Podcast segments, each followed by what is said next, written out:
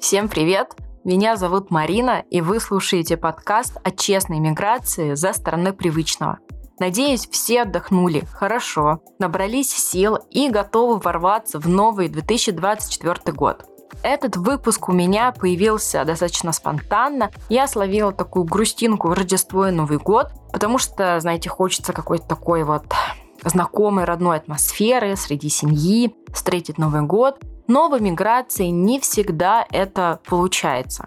И вот думала я про то, как изменились мои привычки, как иммиграция поменяла мой распорядок дня, и не только дня, в принципе, всего года, как сместились немножко акценты, с каких дней праздников. И у меня появилась идея поговорить о том, какие привычки мне привила иммиграция и чего раньше вообще никогда не было у меня в жизни.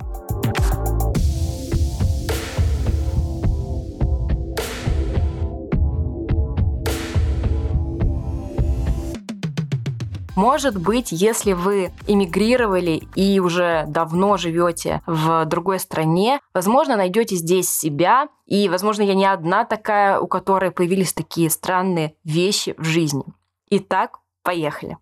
Первая привычка, которая у меня появилась с первого дня переезда и сохраняется до сих пор, это носить с собой всегда паспорт, карточку биометрии, она же виза, а также страховку. В жизни в своей никогда я не носила паспорт в России. Не знаю, хорошо это или плохо, но такой привычки, надобности никогда у меня не было. Здесь же, в Чехии, каждый иностранец обязан носить с собой паспорт, биометрию, страховку, потому что если у тебя их нет, ты можешь схлопотать штраф.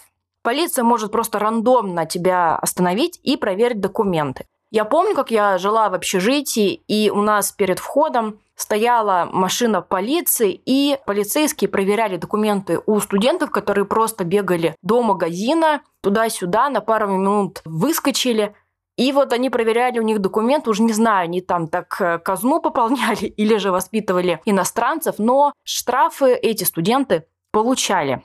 У меня никогда не было такого опыта за все шесть с половиной лет. Меня никогда не проверяли документы, но никогда не знаешь, когда же этот момент может наступить. Поэтому всегда с собой ношу паспорт, визу и страховку. Страховку, честно, не знаю, почему ее требуют. Возможно, для того, чтобы подтвердить, что да, вы точно легально находитесь в стране, и у вас есть все необходимые документы, а страховка является одной из э, тех необходимых документов, которые должны быть у каждого иностранца. Вторая привычка – это 10 раз подумать перед тем, как что-то покупать. Я помню, как в один момент я переезжала с общежития, и вот в этот день я выкинула просто 70% своего гардероба, обувь ненужную, какие-то учебники и тетради. Я этот переезд переносила сама, мне никто не помогал, и вот я решила таким образом как-то облегчить себе жизнь. И с тех пор уже прошло, наверное, лет пять, я живу с таким минималистичным гардеробом, с минимум просто вещей в квартире. У меня их раз так в три меньше, чем у моего молодого человека. И все потому, что у меня есть вот это чувство, что я здесь ненадолго, это все-таки не моя квартира, не моя комната, и у меня в голове постоянно сидит в том, что тебе нужно будет переехать и все это с собой тащить. И вот я 10 раз подумаю перед тем, как купить что-то в дом, не знаю, какие-то большие габаритные вещи, шкафы и какие-то, не знаю, ковры, хотя ковер мне очень хочется купить в квартиру, но вот все равно я сижу и думаю, если я хочу потом это все с собой перевозить, либо нет. Иногда, конечно, это доходит до абсурда. Этот кусок я уже рассказывала, но не вошел в самый первый эпизод первого сезона. Я говорила про шторы. Это, знаете, такая метафора просто иммигрантской жизни. Два года я жила в комнате с отвратительными страшными шторами, и думала, ну ладно, ну не буду я их покупать, что я потом буду их снимать, э, возить туда-сюда. Не буду. Ну и что в итоге я купила шторы за три месяца до переезда, потому что уже не могла жить с этими шторами, и все-таки я потом их снимала, стирала, и вот они у меня сейчас лежат в шкафу, потому что в этой квартире они не подходят так как потолки у нас здоровенные, а шторы недостаточно длинные. Вот такая история. Но привычка думать 10 раз перед тем, как купить какую-то вещь, она есть и появилась как раз именно после переезда. Еще одна привычка – это проверять почту. Именно вот свою вот эту почтовую ячейку, я не помню, как она называется, но буду называть ее почтовой ячейкой. В России я жила с родителями, особо меня не волновало, что там приходит мне на почту, потому что родители постоянно ее разбирали. А здесь-то как раз вот приходится стабильно раз в неделю проверять свою почту, потому что в Чехии до сих пор часто тебе отправляют именно физические письма, а если это какие-то официальные документы от э, местного МВД, допустим, тебя приглашают на встречу, они хотят с тобой побеседовать, либо же тебе нужно донести какие-то документы, все это приходит тебе физическим письмом. Конечно, они могут тебе позвонить, но не факт, что это будет. И здесь письмо является доставленным, если оно вот положено вот в эту самую почтовую ячейку.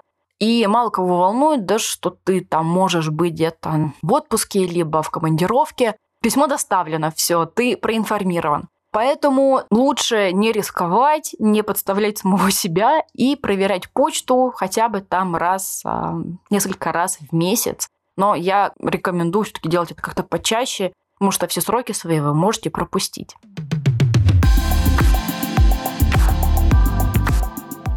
Еще одна новая привычка появилась у меня благодаря медицине в Чехии. Все это потому, что здесь достаточно мало узких специалистов, об этом я подробно говорила в выпуске «Не переезжайте в Чехию по этим причинам». Там подробно я рассказываю всю ситуацию.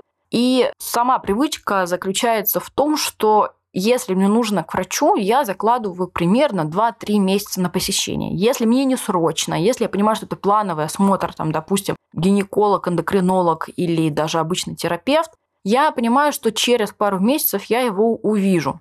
Если честно, в данный момент как-то это уже не вызывает таких эмоций, какие вызывало это там несколько лет назад, особенно когда я была на коммерческой страховке как студент, потому что ты не можешь записаться, потом еще ты за это платишь кучу денег. Сейчас с государственной страховкой как-то вот, я не знаю, то ли ты привык к самой этой системе, что вот так вот либо уже происходит э, прямо интеграция в общество, когда люди, в принципе, понимают, что они не могут на завтрашний день попасть к врачу. Поэтому приходится жить с тем, что есть. Также у меня появилась привычка, она достаточно логичная и обусловлена тем, что ты уже здесь долго живешь, но я все перевожу в кроны. Раньше, когда я только приехала, я переводила все в рубли. И помню тот ужас, когда я просто 30 крон за обычный карандаш переводила в рубли, это было 150 рублей, и я была в ужасе. Не знаю, сколько сейчас стоит карандаш обычный в России, но 6 лет назад 150 рублей это было, конечно, слишком много. Потом со временем эта привычка отходит, но все равно поначалу ты всегда переводишь все в рубли. Ну, либо в ту валюту, в которой ты жил изначально. Потом со временем ты привыкаешь, адаптируешься, и та валюта, с которой ты вот сейчас взаимодействуешь, она становится тебе как будто родной. И сейчас я, наоборот, перевожу все в кроны. Рубли перевожу в кроны, когда я оплачиваю какие-то курсы. Либо же я перевожу в евро, потому что тут очень много что в евро. Чехия, она одна из немногих стран, которая все еще сохраняет национальную валюту. И не знаю, куда мы перейдем на евро. Может, это будет там в ближайшем будущем, не знаю, не уверена. Но в любом случае вот эта привычка, она, я не знаю, мне кажется, она показывает э, первый шаг, что ты начинаешь как-то адаптироваться к стране, Поэтому, если вы только переехали и вы уже начинаете переводить все в местные кроны или там в другую валюту местную, то можно считать, наверное, это каким-то первым шагом к адаптации. Ну и последняя вещь, которая может показаться немножко дикой, мне как кажется, для наших граждан, наших постсоветских стран, это выключать везде свет, экономить воду, не жить с включенными батареями на 100%.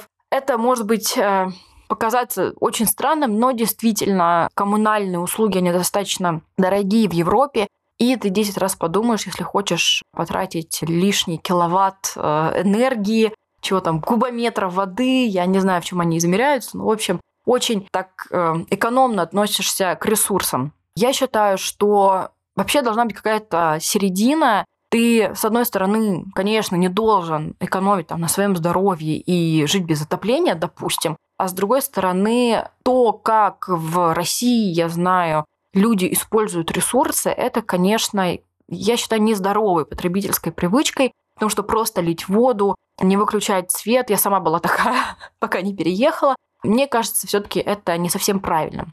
Мне далось тоже с боем вот эта вот привычка. Я сама переплатила очень много денег, когда только переехала, потому что вот ты привык к определенному потребительскому поведению, а в итоге получаешь на несколько тысяч крон платежи и в шоке пытаешься понять, а как это возможно. Но реальность, она такая, и живем тоже с тем, что есть. На этом у меня все. Конечно, есть еще гораздо больше всех этих привычек, но это первое, что мне пришло в голову, и то, что, мне кажется, сильно различалось тем, какая была моя жизнь до переезда. Надеюсь, что вам понравилось. Может быть, кто-то там услышал себя в этих привычках. А мы с вами встретимся через две недели в новом выпуске с гостем. Я желаю вам хорошего дня. До встречи. Пока.